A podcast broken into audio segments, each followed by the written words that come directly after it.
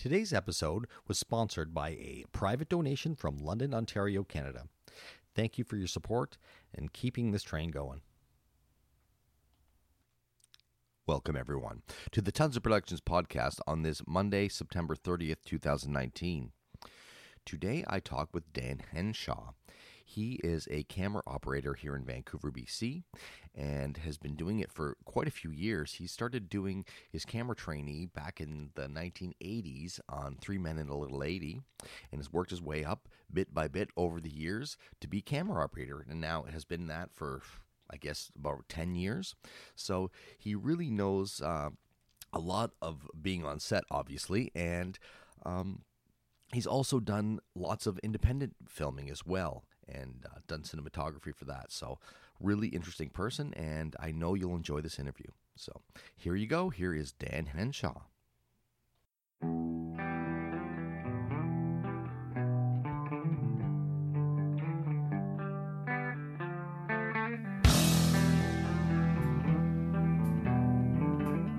You are listening to the Tons of Productions podcast.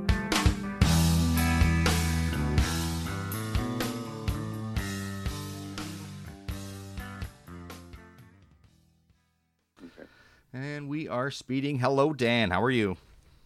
Very good, Mike.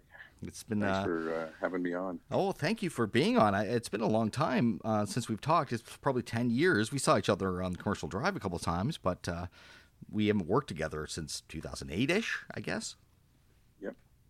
yeah, it's been quite a while. Yeah. um, so, um, uh, um, when we're getting into the story here, I, I was uh, wondering. I usually ask all my guests who are on here, "Where are you from? Where were you born?" I was born in Montreal, and uh, I kind of grew up. We, you know, my parents moved around quite a bit, and uh, but eventually we landed in a little town just south of uh, Montreal, in a little farming community.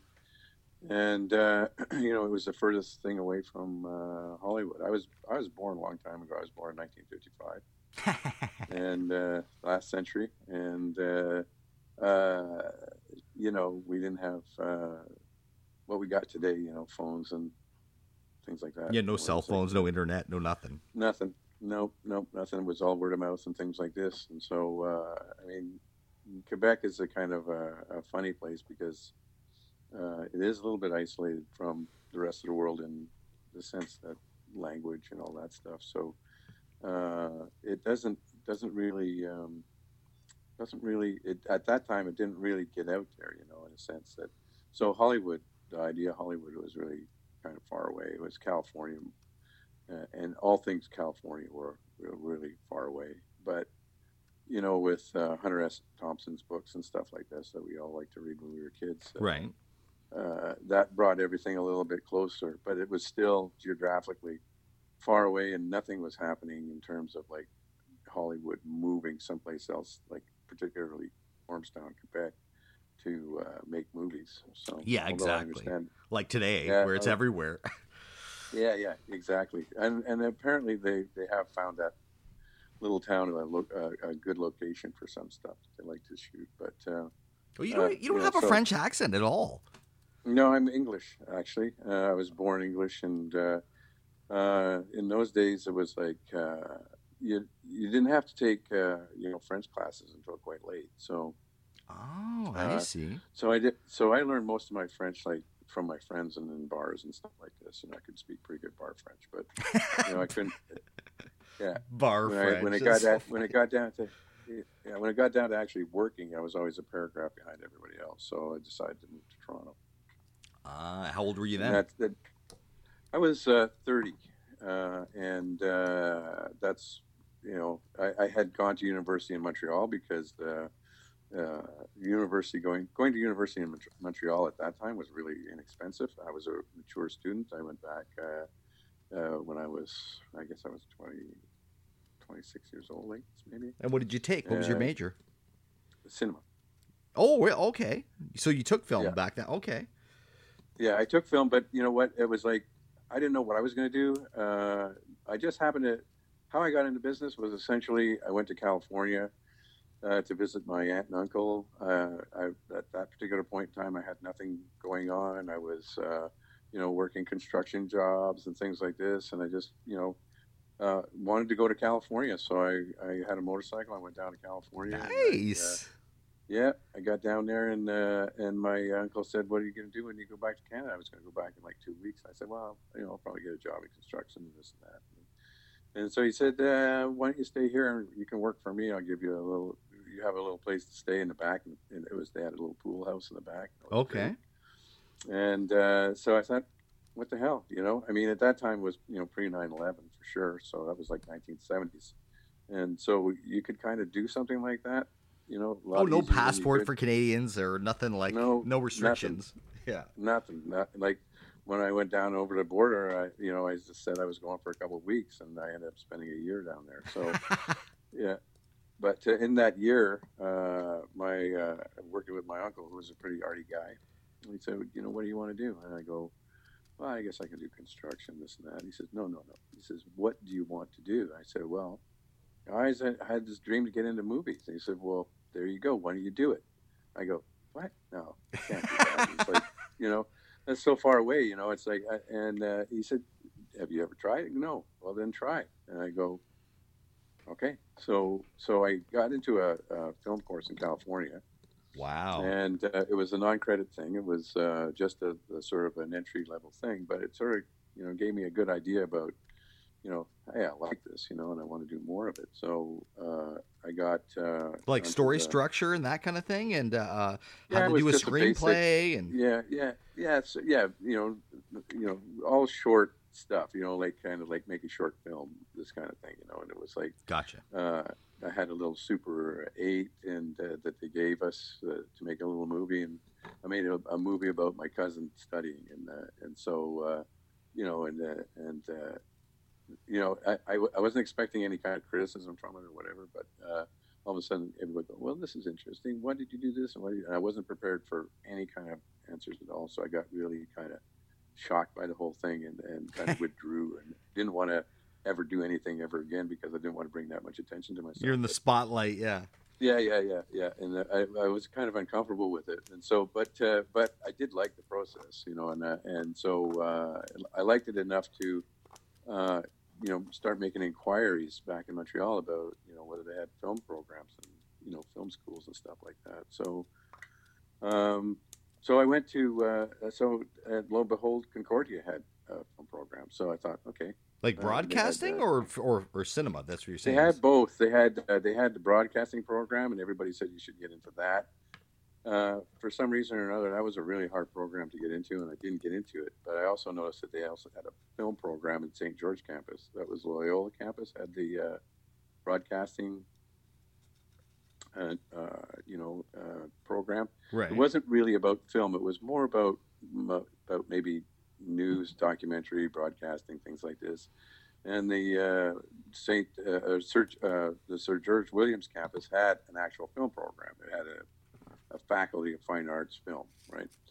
So uh, so so I tried that one out, and uh, I kind of fluked into it because because everybody at that time was uh, uh, wanting to be a director or a writer. And Oh uh, yeah, I know. Everyone I- was looking to yeah, yeah. They don't want to be Yeah. anyone in the crew or whatever, a cinematographer. Uh, Yeah, and I was the only one who wanted to be a cinematographer because of the experience that I sort of went through in California.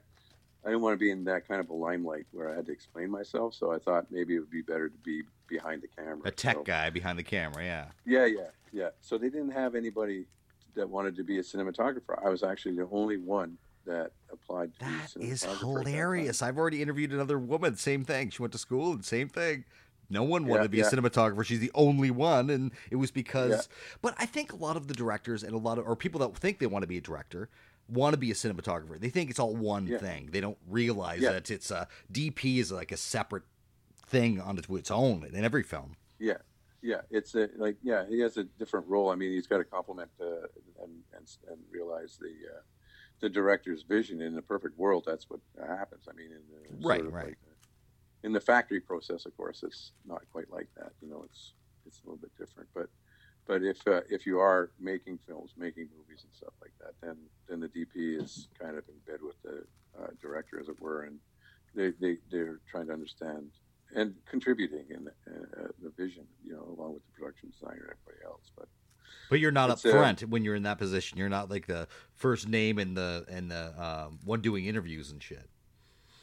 It sort of was this uh, kind of thing that came up, you know, like Vilmos Zsigmond and all that. That it became superstar DPs, and I, I, I think That's maybe, true. Maybe, maybe there's more DPs nowadays that maybe there's there's a little less of that kind of superstardom going on. But then that was like film as well, right? So film was sort of regarded as a much more, you know, technically uh, challenging medium. I think to get the consistency and the tone and everything. And when you started, it was film, right?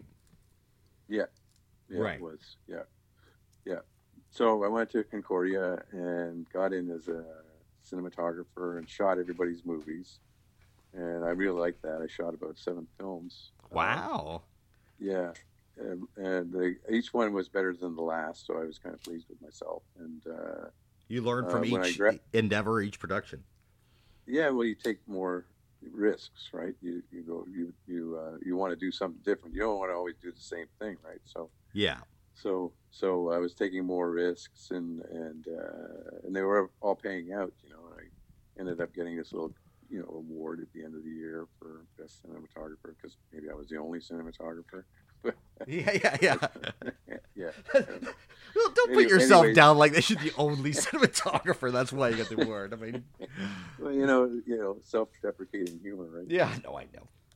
anyways but uh, uh, so you know uh, and a lot of my friends were french and uh, uh, and working with them i realized that if i was going to get into the real world in quebec and and by the way there was no everybody all the guest producers that we had come in was saying how lucky we were going to be. You know this was a chance that we were going to have uh, a camera in our hand that we may never ever get to work in a film business again because of the sort of limited uh, the limited prospects that were out there after film school. It was like like they were all saying that there was no real. Yet you know these guys were sort of doing it, you know, and it's sort of it's a question as to okay, so if they're telling us it's so hard, then how did they do it, kind of thing, and where is it, why are they where they're at? They seem to be, you know, quite successful and well known, but most of them were like local Quebec directors and uh, cinematographers and, and Well, did their own producers. production instead of being hired by a production. Yeah, exactly. And uh, you know, we had a couple of guys from the NFB come in and kind of say the same thing and stuff like that. But you know, unbeknownst to me, there's this whole other industry going on in Toronto. You know, so when I got out of film school, I realized that just by working with my friends and stuff like that, that, that my French was not good enough, and and there is a preference for like totally bilingual people in Quebec. So I decided I was going to go to uh, Toronto, and uh, They'd look for work there. Yeah, yeah, get in. And so when I got to Toronto, I called up uh, the IA and I asked them if there was any like entry level positions, and um, they said, "Hey, we just started a program for trainees and stuff like that. So you're one of the first guys. So you're in." nice. That's what I said yesterday when I te- texted you that it was luck. It was just being in the right place at the right time, you know, with the right attitude and uh, uh, and uh, you know having all these opportunities. Like they didn't have cinematographers to go to school. Then all of a sudden they have a training program that they need because they want to bring people in. Prior to that, everybody was trained in LA, so they would send actually send assistants down to Oh, LA. I see. Yeah. quite a few of the older operators that I knew, uh, got to know, they uh, had been down in LA working uh, with the union down there and getting getting the training they needed to come up here and do assistant work and stuff like that. So So when you started, you were just a, a trainee, and um, th- this was like a new thing in Toronto. Uh, how did it work? uh, it worked well. I mean, the first movie that I got onto was Three Men and a Baby, and uh, I and, saw uh, that on your thing. Yeah, yeah, and uh, and so they, you know, uh, from there it was like the union just it, it, the, what they do now is they assign you to all the trainees to a production, right? And it's uh, for me, I guess it was a six week rotation. I can't really remember but you know, all of a sudden I'm making money. I'm making more money than I ever made like, yeah, production or labor. you're broke right up till then. Yeah, yeah. And my wife was making way more money than I was. And, Oh, yeah. uh, yeah, and uh, and so now all of a sudden I'm starting to make money, and uh, I'm I'm a little slow uh, when it comes to because I want to have a thorough understanding of things before I, you know, take the next step. Right. And uh, I decided uh, to um, uh, uh, be a trainee for a little bit longer than I than a lot of my peers. Like a lot of them couldn't wait to get out and start, you know, seconding and whatnot. You know. But you want to be And- sure before you take take that step. Yeah, yeah. I wanted to. I wanted to be. I wanted to know. I wanted to feel confident myself. I mean, uh, you know, this is still rather new to me. This uh, and uh, and so, you know, feeling probably as lucky as I did. I didn't want to. I didn't want to mess it up by you know over. By you know, uh, being too ambitious. Yeah, get overzealous and Yeah, yeah, overzealous. Good word. And uh, yeah, and uh, so, anyways, uh, so that's that's kind of how it all began. I, I mean, like if I was to try to, mm, you know, advise anybody or suggest to anybody how to get into the film program, I would say, you know, uh, do whatever you can to sort of build up some kind of resume and that to get yourself into you know, if you're young enough to get into film schools, to get then use that to get into you know the industry and whatnot. I think that that uh, the screening progress is a lot more rigorous nowadays uh, to get in. I know some people who probably should have become trainee candidates that didn't become trainee candidates for one reason or another. right. I, I wouldn't I wouldn't let that stop anybody. I would still keep on trying to get in, you know, and keep on doing. Well, you know, I know can- indie people that uh, uh, ha- pretty well know like four departments inside and out because they've done it for 10 years in it, the indie world and never really uh, applied it in the union world and go for, to Yeah. professional. But when they start, they have 10 years of experience. Like, Yeah, so they Yeah. know. And, and Yeah. if someone's brand new and they come in, well, that's what they can be up against, right? It's a bit of a machine, you know. It's like, uh, you know, we had that trainee program. Was we had the trainee program so we could learn off the old guys, you know, and so the old guys would teach the young guys, and and so there would be sort of a pedigree or a sort of uh, you know generational thing that would go on from. And uh, I mean, a lot of it's different now because of uh, uh, using video camera, digital cameras, Right. And, but the the principles are still basically the same. You know, you still have to, you know. Uh, have a high level of focus and attention to detail, and it's all about detail. Oh, and angles and lighting and everything is, is similar. It's just the medium that you're recording on. Yeah, that's about right. Yeah, I think I find it better because what you see is what you get. You know, you didn't have the anxiety of going, you know, of waiting for the next day's work to see it. You know, like dailies. Dailies could be a lot of fun, but they could also be like a, a horrifying experience too. Because like, if there's a problem, right, everybody sees it all at once, and then you have to explain yourself, and it's like, you know. Uh, could be instant death, you know. yeah, yeah. Oh yeah, Yeah. They, it's pretty cutthroat industry. I mean, if you Yeah. screw up on multiple occasions, they'll find someone that doesn't. That's right. That's right. Yep. Yep. That's it's right. not, uh, and I don't That's think right. it's personal. It's business. I mean, if I sunk two million business. bucks Yeah. into this movie and you screw it up, well, who's this guy? You know, Well, like it's a screw lot of up my two million Yeah. bucks.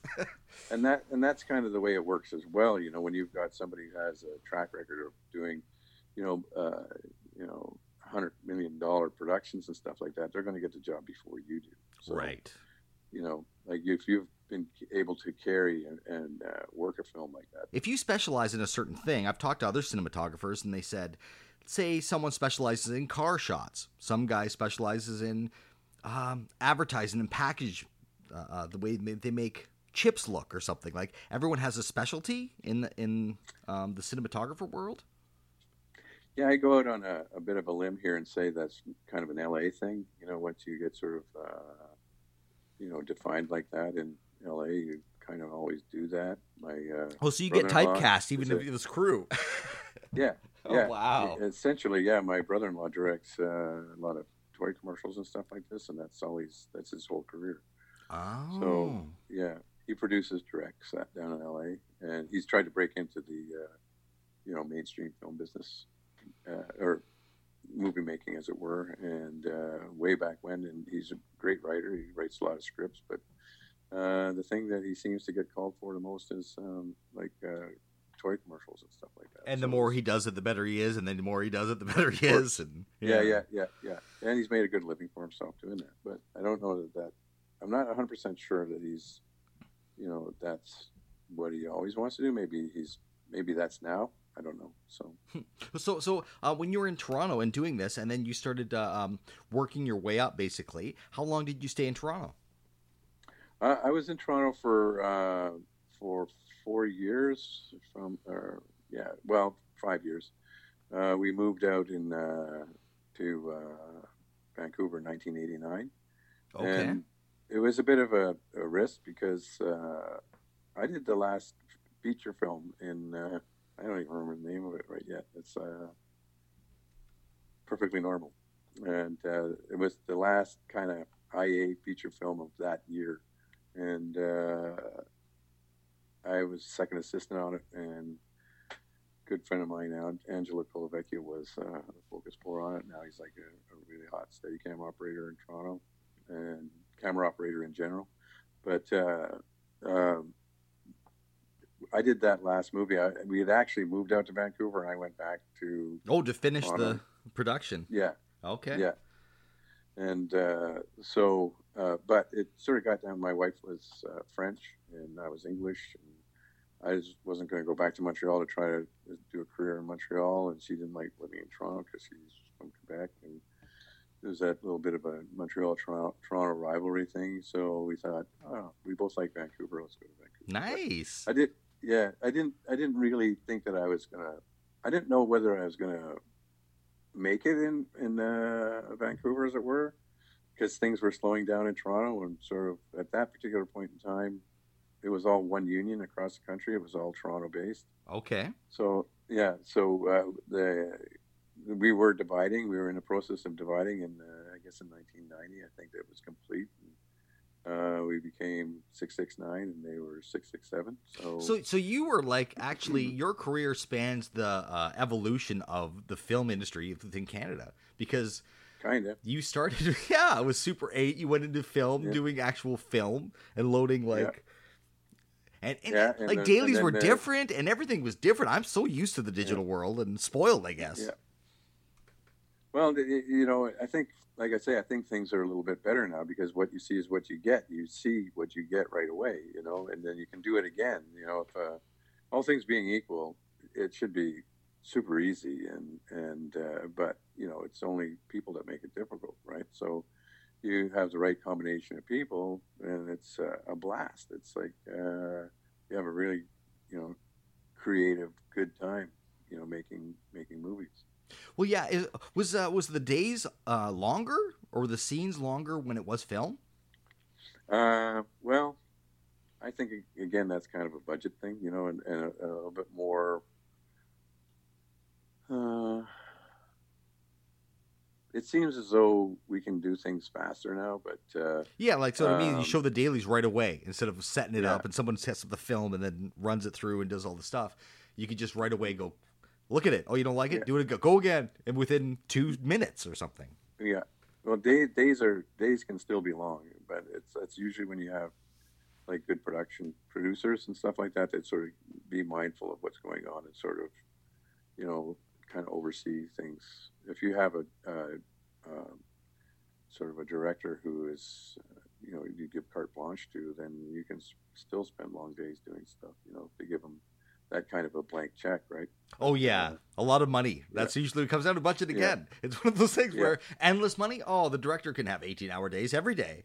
No one Yeah, cares. well, I, yeah, sure. I've heard of uh, things like, uh, you know, I've heard things that like the dollar exchange, uh, the discounts that we give on, you know, we have we used to have one contract and we would make concessions on that one contract, Right. and now we have like tons of contracts and uh, and uh, we don't necessarily make concessions on them, but you have a variety of contracts you can pick.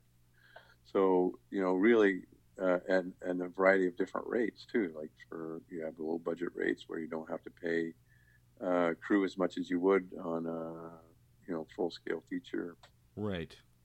You know, Or like And CW so- show or something big that was actually on TV, ABC or something. yeah. I mean, they have their own categories: tier one, tier two, and and they can qualify for for different contracts as well. So Oh, You know, I but- see.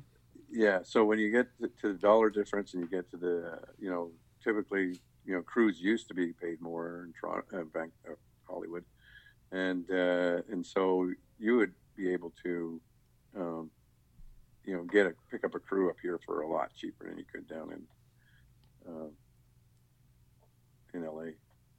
And that's why a lot So of people filmed here. Like they were like, "Oh, Yeah, when they, well, when they saw how cheap it was." that- well, we have a great infrastructure. We have uh, a number of contracts. We have, uh, you know, great locations. We have really good crews. We have top-notch crews. I think our crews are just as good as any crew anywhere. Oh, I've had. And uh, I've heard that. I've worked on a show where they filmed most of it in Toronto, and they came here to do reshoots. And I, you know, worked on it for a month, and they were saying, "Oh, we should have done the whole movie here." Yeah. and nothing against Toronto film; it was Yeah, just that yeah, crew. no. But uh, I, th- I I think that you know, yeah, I, I a lot of shows that I've been on. You've been the best crew ever and stuff like that. And, sometimes you think, okay, that's just words, right? But right, um, uh, I think that you know, I think we have like we have great crew here, and uh, uh, you know, they can compete with anybody. So oh, I think so too. I've Yeah. uh, uh, when I got involved, uh, uh, it was this was years ago. It was probably about five years before I met you. Um, and just started doing background and doing PA days and kind of seeing because if you're not from the film world, you, you like you know when you first started, same thing. You're kind of nervous. You don't want to be pointed out or singled out because there's a hundred people, you know. yeah, yeah, And uh, but when you really, after a while, you really realize how professional it is, and to watch it is, is mesmerizing. I I watch uh, when someone calls wrap. It literally Yeah. within half an hour, the stuff that took hours to set up is gone. Like, gone. yeah. Yeah. yeah, back in back in the trucks, ready to go again for another day. Yeah, exactly. That's Yeah. wild. So So, we, oh, I was going to ask you, uh, when did it switch from film to digital? Like, was there was that that, that was a progression over years, obviously, but I mean, now it's just strictly digital, and you do what filmed for something to do. It's like putting on an LP. Yeah, I think it sort of came and went a little bit. You know, like it wasn't. Like I, my memory of it is is that when it first started, it was a, a lot of. It was kind of like, you know, more experimental, and they tried different different things, and the some stuff didn't work, and so they went back to film for a bit, and then when digital got better, they came back to digital again and tried it out again. I, I you know, I think I can't remember exactly when all of a sudden everybody went digital. Oh, okay. Uh, yeah, but because it was kind of a gradual process. I mean, it's like it's kind of like what it is now. I mean, you you see uh, everybody was happy with 2K, then all of a sudden 4K comes along, and, and now 6K, and and uh, you know Japan is uh, started looking at 8K, and you know yeah. everybody's good, yeah, and everybody's going like, okay, so when is uh, when's all that going to become real? So it's already becoming real, but at the same time, it's not in daily use every day. I mean, we still use 2K cameras and stuff like that for a lot of stuff that we do, and Right. you know, Netflix wants 4K, and yeah. you know, there's yeah, so there's and then Well, that could You be know, the it's- it's a- nightmare of being the owner operator. That's the other thing, right? You have to stay up with the new stuff yeah. that comes out. You always have to you know, go 4K now, 5K now, 8K, whatever it is. yeah, Sony is uh, Sony's pretty good with that though. I mean, like I I have a Sony FS7 and they've already come out with a Mark II, but you know, it's basically the same camera as the FS7, and the FS7 does, takes great pictures. Nice. And now they've come up with the F- FX9. It's like shooting 6K, but downsampling to 4K. So, uh, I mean, you know, they're they're they're sort of a little bit slower to uh, to get you know their cameras developed. They're not just dumping a brand new like total state of the art camera on the market. They're they're gradually easing into it. You know, so this camera now is now Netflix uh, approved, so you can we'll probably see that maybe out there somewhere, but maybe that might be for more documentary stuff. I'm not sure. So, so We'll they check with people like that, like Netflix or like Prime or anybody that you, it will be accepted. Because if you don't do the medium properly and then they don't accept it because it's shot on this kind of camera, you're done. And they've sunk Yeah, all they this have- money into it. And Well, then I mean, yeah, it certainly limits. Uh, it probably limits you, uh, and in, in in many ways, it does limit you because like it's like, okay, so I want to sub rent my camera, but I can't sub rent my camera because, you know, it's not approved by Hollywood or whatever. You know, so Right. I'd say it's not approved by Hollywood. Maybe it's not necessarily Netflix, but you know, yeah, yeah, maybe like somebody else, uh, anybody. exactly. Wow. Yeah. So, so I can rent my camera out for documentaries, but I can't rent it out for, uh, you know, series work or something like that. Wow, I didn't even know that. That's wild. So as an owner operator, it's uh, you know, but I, I like like lately I've been shooting my own shorts. I've done like three little kind of kind of back to film school days again, where I was doing uh, like stuff you wrote. Nope, other people's stuff. Oh, okay. Yeah, but uh, uh, it's like going back to film school again and starting all over. You know, in many ways because I've been I've been a, a second assistant, a first assistant, and uh, now I'm a camera operator, and now I'm dabbling with lighting. So. well, you, uh, you, I, am certainly, uh, certainly grateful for you helping me out during that time. I mean, you just got the Steadicam rig. That's what Darlene told me, yep. or something. And uh, yep. and you wanted to try it out, and you're like, okay, I'll come out for a day or whatever. You did, you know, yep. came out, did all the Steadicam shots, and I was like, oh, this is awesome. That was the first time I've ever worked with a Steadicam too. I kind of learned something from that too, you know. So like uh, like uh, over the years, I've been amassing, you know, more and more equipment than that. So now I've got a dolly and a jib arm. I got a head. Nice. I, got, uh, I want to get a, you know, uh, I want to get a remote head and, and, all these things, you know, so that when I'm finished with this business, as it were, that I can still carry on doing shorts and stuff like that. If I, if that, you know, if I'm not broke in the meantime, I got to sell it all, but. well, you did uh, uh, like photography as well on the side, and that was just for the love of cameras. Like when you, once you got into this, or have you done it the whole yeah. time? The photography. Well, I, I, got into photography in university, and uh, but it wasn't sort of it was sort of as a addendum to uh, cinematography. Okay. You know, it just seemed to be a logical thing to get into, so I got into fine art photography. I wouldn't say you know any.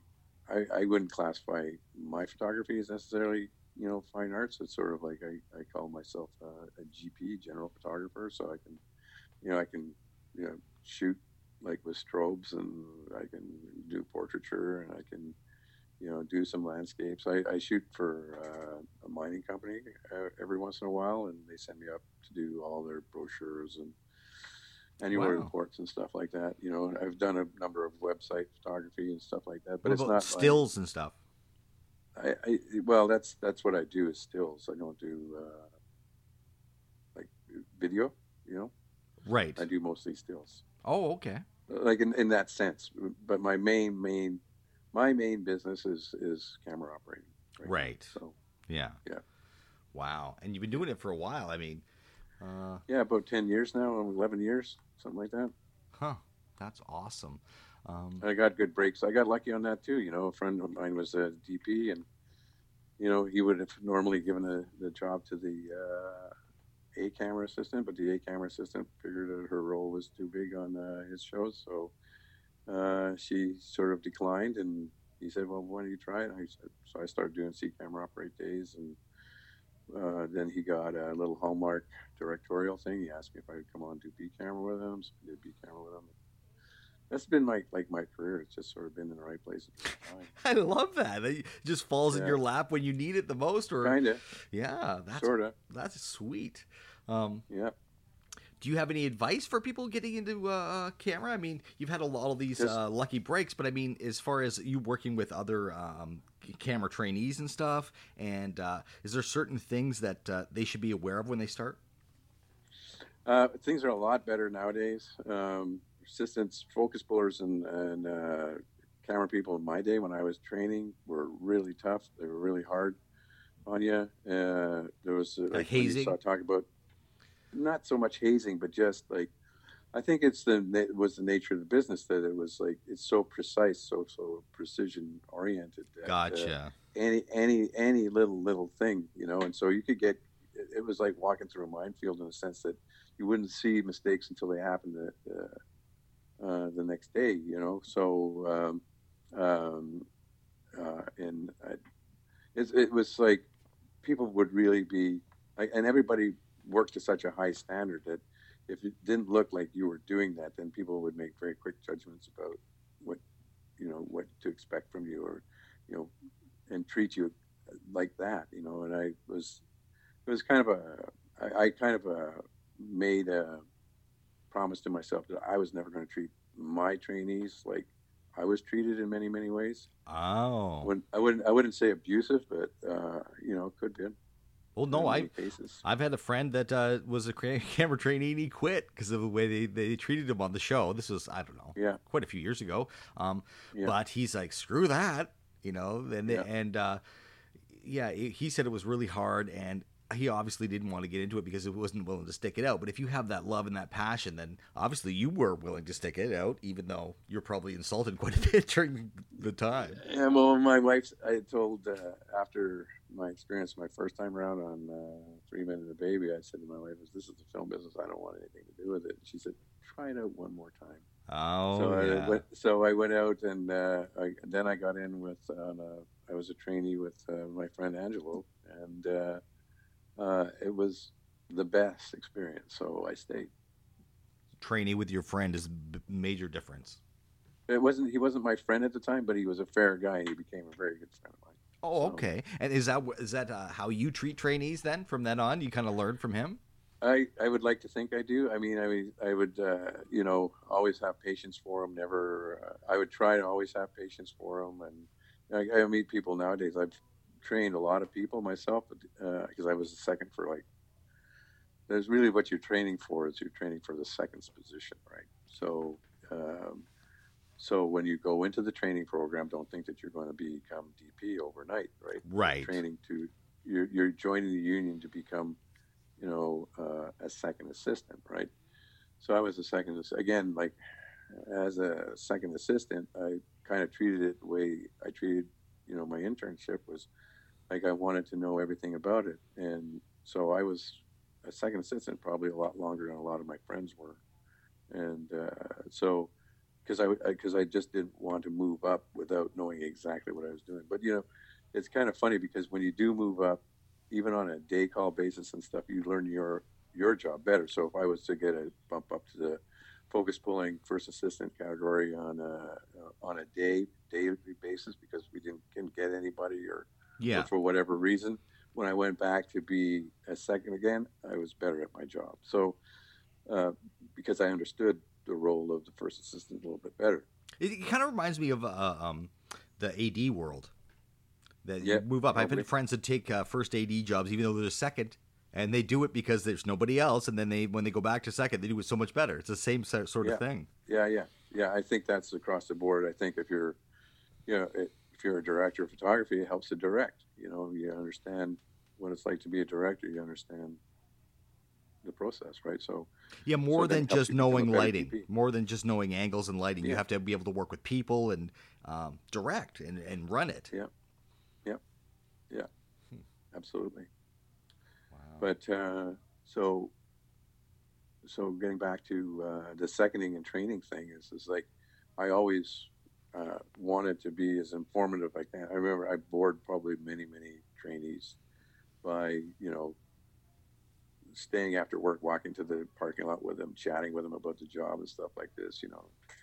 Uh, I think there's probably a few people in town would probably say that I, I did it, you know, I would talk forever about the job and, you know, politics of the job and stuff like this and things like that. So, but I tried to make, I tried to give a level of understanding that nobody kind of gave me, you know, because eventually I was going to be competing for their jobs, right? So, right. But yeah. then, hey, like back then too, uh, people competed for jobs almost because there was uh, like if you're talking in the '90s and in in the early 2000s when I first started, there wasn't this volume of um, shows being filmed here. Like it was on and off, yeah. Yeah, they, you'd have times. Well, that writer strike kind of put everything on hiatus basically for I don't know how long yeah. that was, and uh, yeah. then we had the um, credit thing going to Toronto, you know, shows going to Toronto and stuff. Yeah, yeah. There's always been like like there's always like fierce competition between you know uh, jurisdictions and stuff like that. So, you know, in, in L.A. They for the longest time they hated us. So you know. Oh really? Because it was competition. It was oh, like yeah. the rivalry. Oh yeah, for sure. We were they still probably those Canadians stealing our stealing our jobs and whatnot. But that's like that's we're all part of the same union. We're all part. Yeah. Of, uh, so it doesn't really kind of hold water. It doesn't make sense.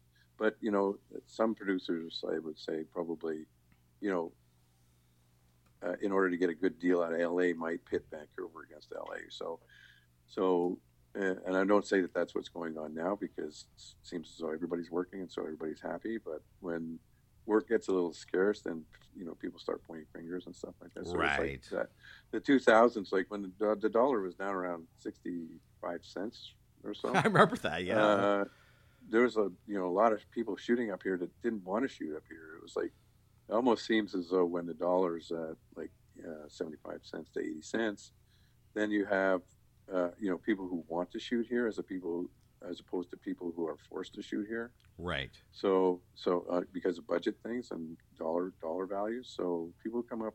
I don't think they're necessarily you know happy to come up to Canada to shoot. You know, so it, it, when it was down so low. I remember uh, doing commercials, and a couple of commercial guys were just uh, had nothing good to say about Canada, and was like, you know, why are you here? oh yeah, I've had an AD talk about that, and he said uh, the director and the the uh, um, DP were from the states, and they just badmouth Canadians. They were all just ignorant and short and stuff, and he was like. Yeah. I'm on your AD team. I'm here to help you. You don't talk to me that way. And he quit the show. Yeah. He actually walked Yeah. from the show. It got to the point where you don't usually you stick it out because you you know make a commitment. I'll do the show and then don't work with them again. But it just got to that point where it was so rude. But this was again, we're talking over ten years ago. Like Yeah. today, there's so Yeah. much content, so much going on. It's uh, Yeah. it's the film industry, and they don't care. You know what I mean? Yeah, I'm gonna hire you. You do the job or not. You know? Yep, yep.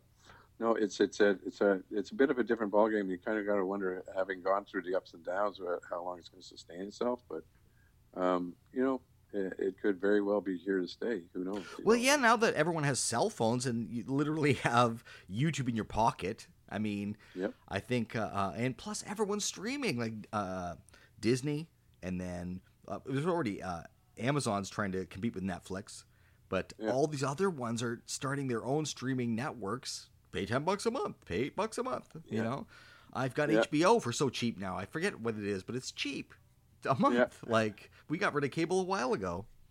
Yeah. Well, here's something for you. I'm working on a, a little thing now called uh, uh, 50 States of Terror, and it's uh, for Quibi.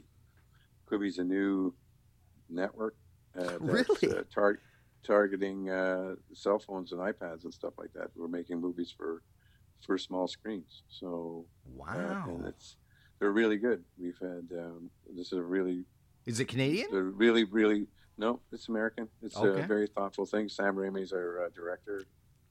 You have Sam uh, Raimi as your director? Yep. That is Yeah. awesome. I'm Yeah, a huge fan it- of this. Is oh wow.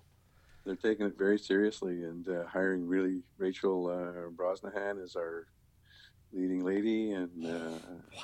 yeah, It's yeah, it's, it it's- seems like so such a I don't know. I don't, I don't know I don't know how to say, it, but it seems like because there's four cell phones and tablets in like a small format, it's it's wild. They're sinking so much into it, you know. yeah, yeah, it it is wild because uh, and the thing of it is is is that this you know it, it could really fly, you know, so Well, it seems to be that way because uh, so many people are now addicted to looking at and watching things on small screens. I have friends that watch whole movies on their phone. I'm like, Yeah. what? I don't personally, but this, you know, I'm 50. I just turned 50. Like, yeah, you know, I don't know. I'm from the generation where it was television. and television was thick. You know. Yeah. Wow. Well, that's, that's kind of where it all started, right? It was uh, you know the TV of the you know 60s and 70s, and the, and then the sort of American New Wave. That, that's kind of all uh, you know young Coppolas and and Steven Spielberg's and Martin Scorsese's and you know all that stuff. It all came from there.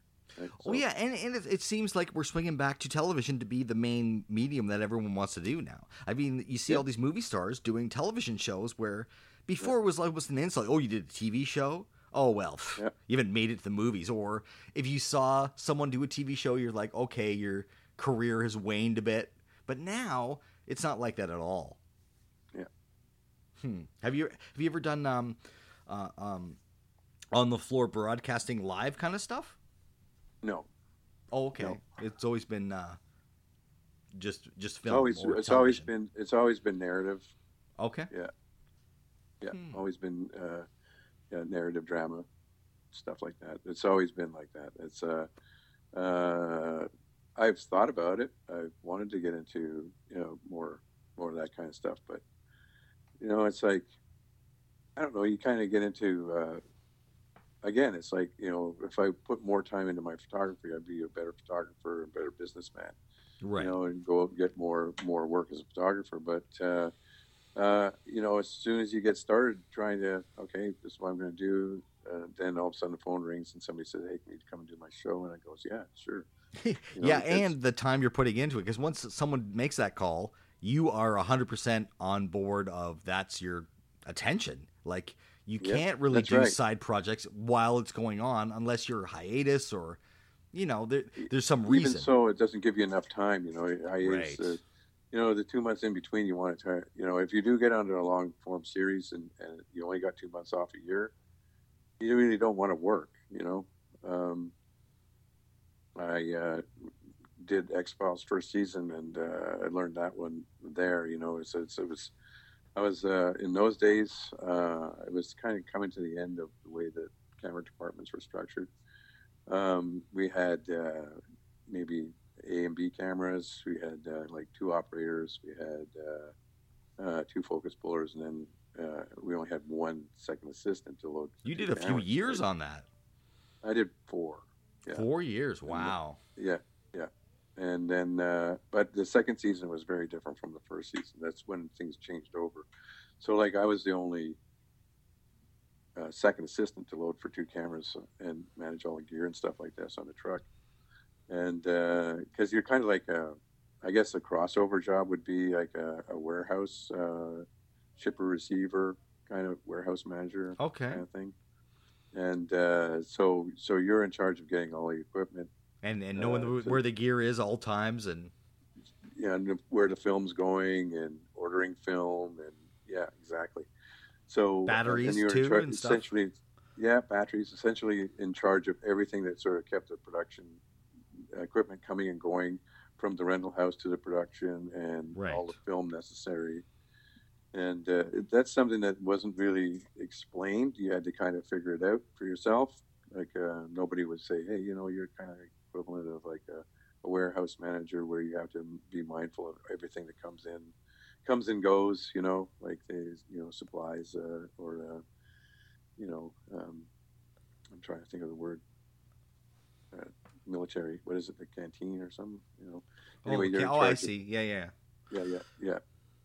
Hmm. So you're you're in charge of all the things that sort of come and go, and uh, and then the focus puller is in charge of you know taking first assistant focus puller is in charge of sort of uh, being the technical arm of the, the director of photography and and you know in a in a good in a in a real world sort of advising him about you know maybe uh, some technical issues that he wants to do that he may rely on a first focus puller to give him the information to do that because he knows everything there is. So he'd say cameras. this shot would be better with a Movi or with a with a Steadicam or something like that. Uh, well, that's that's another thing altogether. But yeah, something like that. Because that's your it's, shot uh, list. Yeah, you, you, start with the shot list. But uh, if they would suggest to the DP, hey, this is this would work better this way, kind of thing. I don't know. Well, it might be more in terms of like uh, you know focus issues that they might have. Might be more like I need a little extra stop, so I would need you. Uh, you would have to light to a, a two eight as opposed to a one four or something like that. Oh, I see. So that kind of thing, and uh, uh, and making suggestions about what technically might work better in, under certain circumstances. Like the difference between uh, the, that's kind of an operator thing as to like in a in an ideal world that would be kind of an operator thing as to how the shot is executed. But since so many DPs come from operating, uh, they have a good idea about how they want to do it anyways.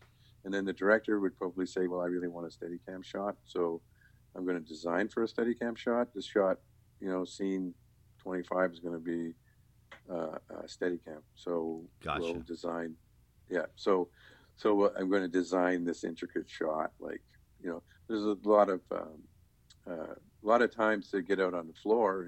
I, I, wanted to do this on a Steadicam, the A camera operator might say, "Well, I think we can do it on a dolly and get a better result," you know, kind of thing. So Gotcha. So Like- it's usually it's predetermined before you get there. That's just more about the last second if there is something like that where you're like, there's always changes. There's Right. always changes that happen. So you know, you have to be, and that, that's where your experience sort of oh, so like is that why like say because I've been on on sets where they decide to block shoot say.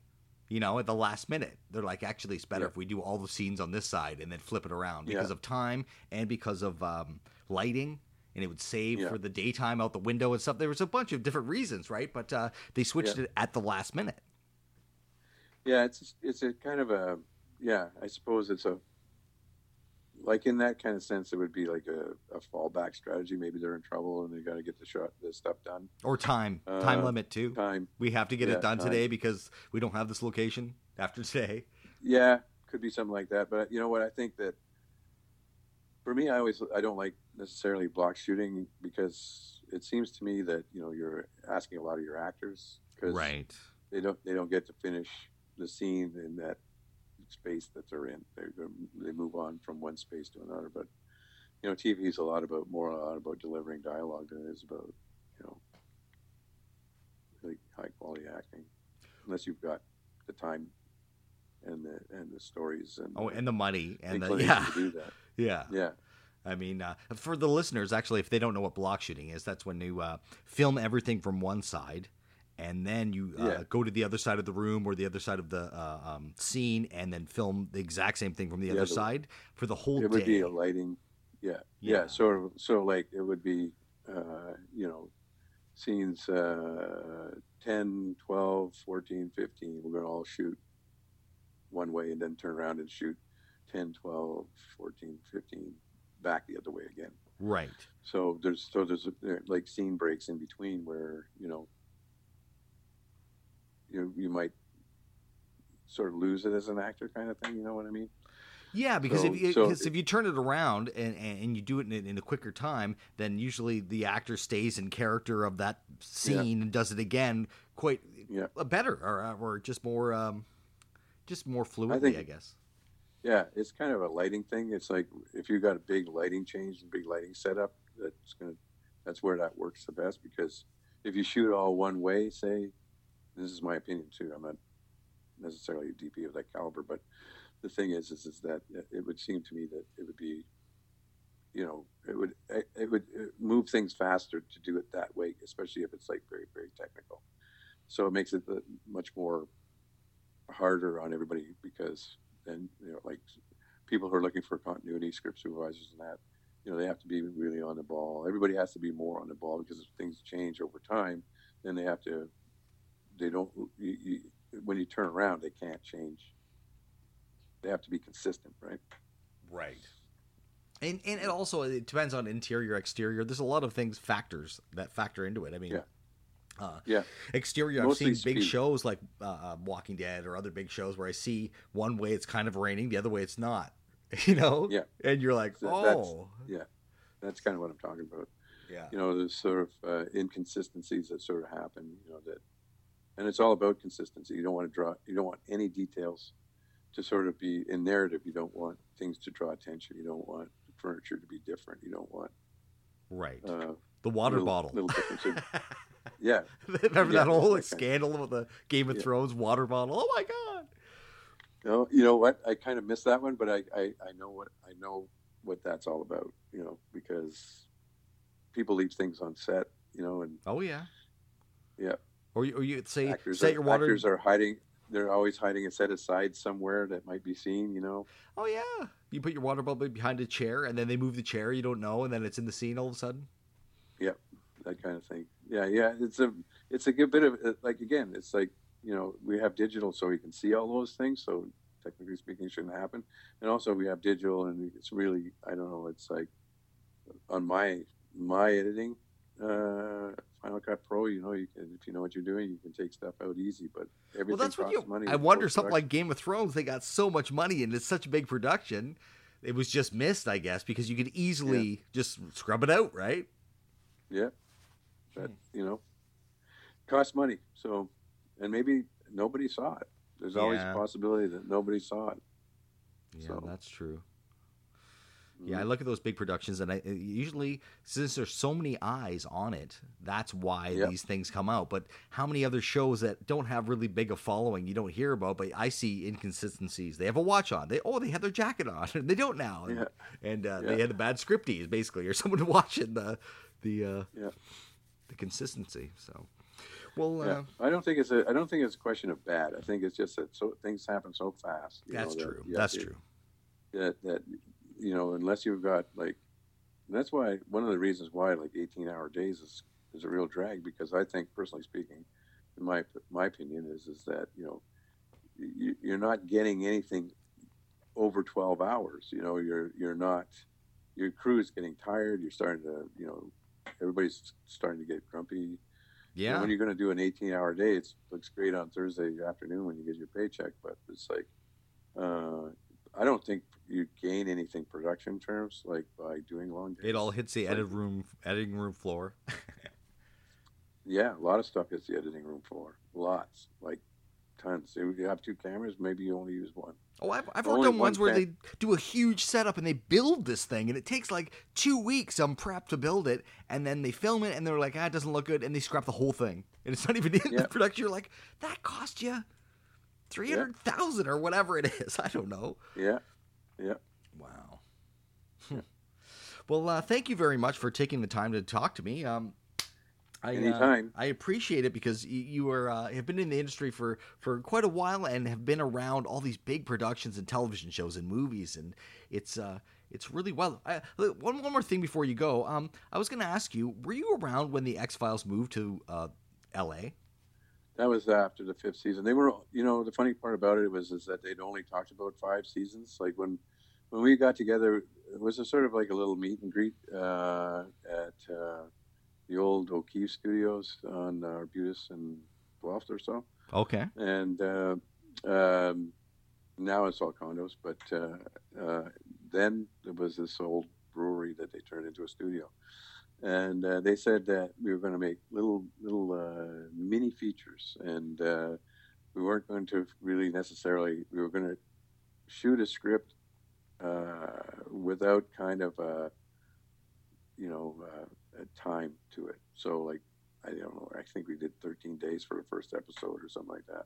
Oh, okay. long. And and it wasn't long before they started saying, "Hey, we can't do this. You know, we have to pull back and we have to do eight day episodes, and then we'll get a second unit." We had huge second units.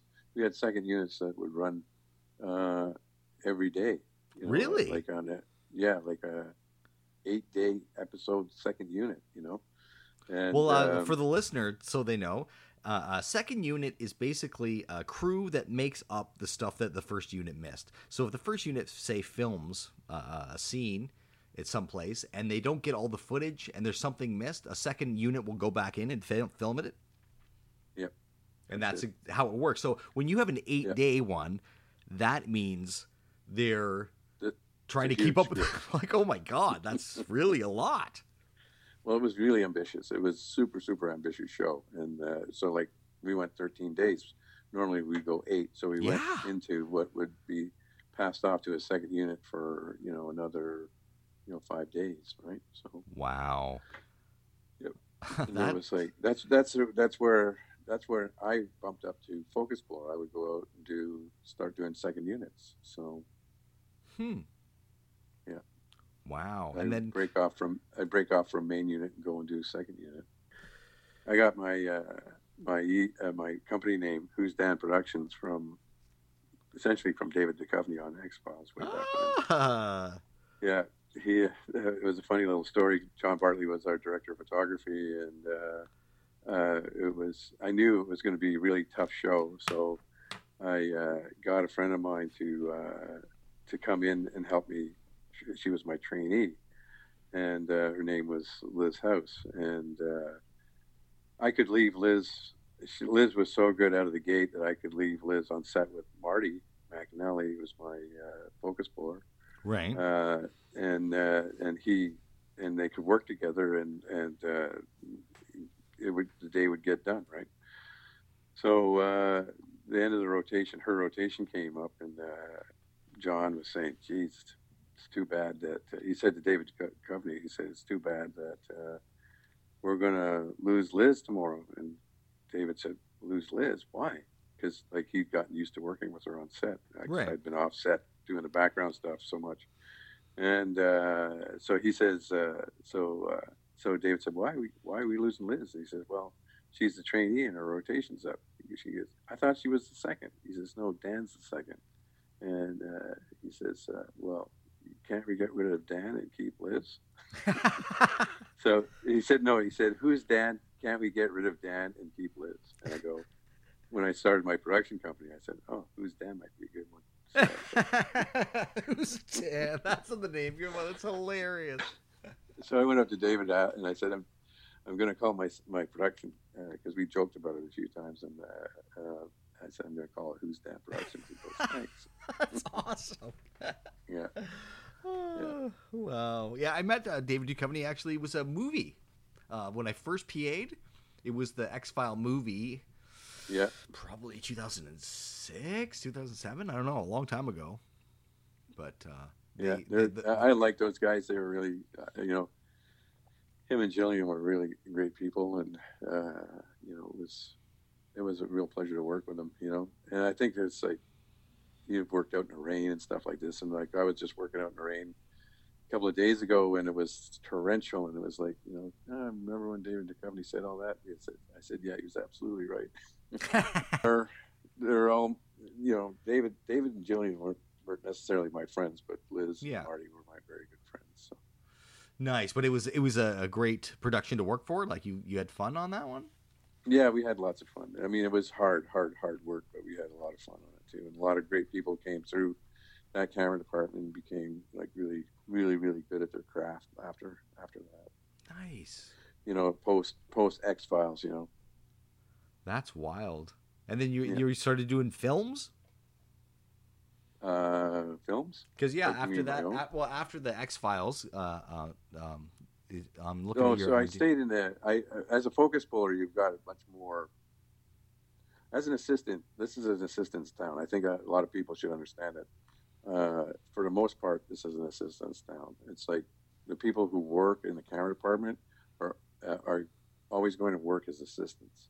Oh, okay. Because, yeah, because they could bring in their own operators, they can bring in their own DPs and stuff like that, and so so consequently, they don't always bring. It depends on the budget again. Like if you're talking about like a huge, huge feature, uh, then they might bring in their own focus pullers. But we got world class focus pullers here, so oftentimes they'll just hire our, our local focus pullers, and we're happy to do that. You know, because our guys have had like experience on multi million dollar pictures, right? Right, massive. So, yeah, but for for the most part, like if you want a sort of a guaranteed job in the industry, then you want to sort of focus on being an assistant. Uh, when you get up into camera operators, they may not always need a camera operator, uh, and uh, you know, and, and you have to be on uh, in good terms with the community because the community sticks together. And so, like, if you're sort of not highly regarded as a camera operator, assistants will say, I don't want to work with that guy. So gotcha. you have to, yeah. So I would, you know, you always have to sort of, and people sort of test you out, you know, they want to see what you're kind of made of. And, you know, so they might give you a hard time, but if you can, if you have thick skin, uh, then you can, uh, you can, you can pretty much get a job and have a good career. I'm not saying that people are uh, out and out abusive, but I'm saying that, you know, like you need a sense of humor. You need to right. You know, there's a there's there's reliable, that, uh, yeah, sense of humor, reliable, and and you know, hardworking, and part of know, a team. Be able focused. to work with a team. Yeah, yeah, and and also you know know that uh, um, you know the better natured you are, the better better off you're going to be. You know, uh, so. Uh, you know, like I've stuck to principles a couple of times and I've paid for it. You know, uh, oh, I think everybody, I think a lot of people have. You know, uh, but uh, and I mean, I'm not saying that you got to be unprincipled, but I'm just saying you sort of have uh, like maybe I was too strident, right? And uh, and too so sensitive. if I would have light, too sensitive, too strident, if I would have lightened up a little bit, you know, uh, I know people who are kind of the same as me that uh, did have a little bit that weren't as strident as I was at various times, and uh, they uh, weathered things a lot better than, than say me. Uh, I'm not saying I didn't do too badly. I've done very very well. I've had a really great career. So so in a sense that didn't didn't hurt me. But I you know in retrospect I think I could have uh, you know played the game a little bit better than than I than I did say. Yeah, but you learn you as know, you go, and now you're you're sitting in a pretty good position now. Yeah, my my thing was is, is that I had a you know personal friend that hired me on a show, and uh, one thing led to another to put him into a tight spot. So he had to say, "Listen, you gotta, you kind of gotta go." And uh, you know, I kind of got a bit indignant about it. You know, if I would have just said, "Yeah, sure," you know, I got it. You know, you know, uh, then he would have said, he would have been, you know, saying, "Okay, in the next show I'll hire Dan again because, uh, you know, he's not going to." He's not going to make me look bad or anything like that. Right. Not that I did. I mean, that show worked out anyways. Uh, but uh, I think there was, you know, some on my part there was a little bit of, uh, you know, I was a little bit put out. So, yeah. And I and I don't think that that goes well. And now you're more accepting, and you're just you don't uh, yeah don't make think, so much of a stinker, make it like a yeah. I don't so think upset. take things as don't think don't take things as personally as I, I used I did Ah. once upon a time. Yeah. because that's the artist eh? You're looking at it as an Yeah. artist eye instead of just uh It, yeah, it's just a it's just something that happens, and uh, you know, for me, it was a, a new thing. You know, uh, I was always, you know, you're always like in those days, you didn't know whether, you know, dailies were going to come back and you were going to get fired or whatever. You know, I think you got to get fired once and or twice in order to be okay. So, you know, uh, to learn. it's not as bad. It's not as bad as I think it's going to be. You know, so you know, uh, now I can really do my job, right? right. So, in that sense, it's like uh, I got uh, okay. So I'd gone for five or six years of not getting fired, and all of a sudden I, I felt like I got fired on this particular show, and uh, I took it much more personally than I should have because I wasn't really fired. But you know, for me, and then after that, I was like, okay, well, if that's what being fired's about, then I'm not going to worry about it anymore. And uh, I never did, and I, you know, recovered, and everything was great.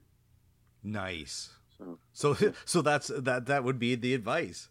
Don't take it so Yeah. personal. Like let it go because you can really Yeah. hurt yourself in the future if you don't. Uh, if you yeah, I'm if not you sure. you're really I'm not upset. sure what happened. Yeah. I'm not sure what happened with uh, your friend who was in the training program, but that's probably what happened. Some uh, something like that, you know, taking it far too personal, and then That's exactly I think what happened because he was a sensitive guy and he would get right upset and indignant pretty quick and then hey that doesn't serve when you you have to look at it like I don't know with with an accepting thing. I mean not everyone's going to be nice and not everyone's going to be hard but uh, yeah, yeah, Yeah. It's, it's if you're more accepting and don't take things so personally you'll you'll work a lot Yeah. easier. yeah. At the end of the day, you got to leave the job. You know, it's like I've uh, like uh, one of my well, what Angelo told me was, is it's one shot at a time, right? It's like uh, you you do this shot, and then you you do, you essentially set up and do the next shot, and the way that you did the last shot is exactly the way you're going to do the next shot, right? So you Right. have your procedure, you have all your procedures and things like this, and it's just a rep- repetitive thing. You know, when you get going really fast, you rely on that as a as a kind of a, a habit, uh, you know. Hmm. So Okay, well, thank you again. Uh, this is this has been fantastic talk, and uh, I so appreciate your wisdom around Well, working in the camera department. I've I personally have never worked camera, but I've had so many friends that have done that and been DPs, and uh, yeah, you ha- uh, really have a wealth of knowledge from all your time working in the film. Well, it's you know you got to I, I I always try to give it back. You know, like uh, it's uh, it's a fantastic job. You know, it's a fantastic department, and uh, uh, you know, for good for somebody who was really looking forward to a life of maybe you know seasonal farm work and construction work once upon a time, it's like you know this is the thing that that liberated me, made me fly, became the person that I am today. So you know, I, I, take any opportunity I can to give it back to, uh, you know, somebody for starting out, you know. Well, I'm sure a lot of the people that work with you appreciate it. I hope. yeah, yeah. Well, thank you again. And uh, yeah, uh, I enjoyed our talk. All right. Thanks. That was fantastic. I hope everyone has a great week and weekend. Take care.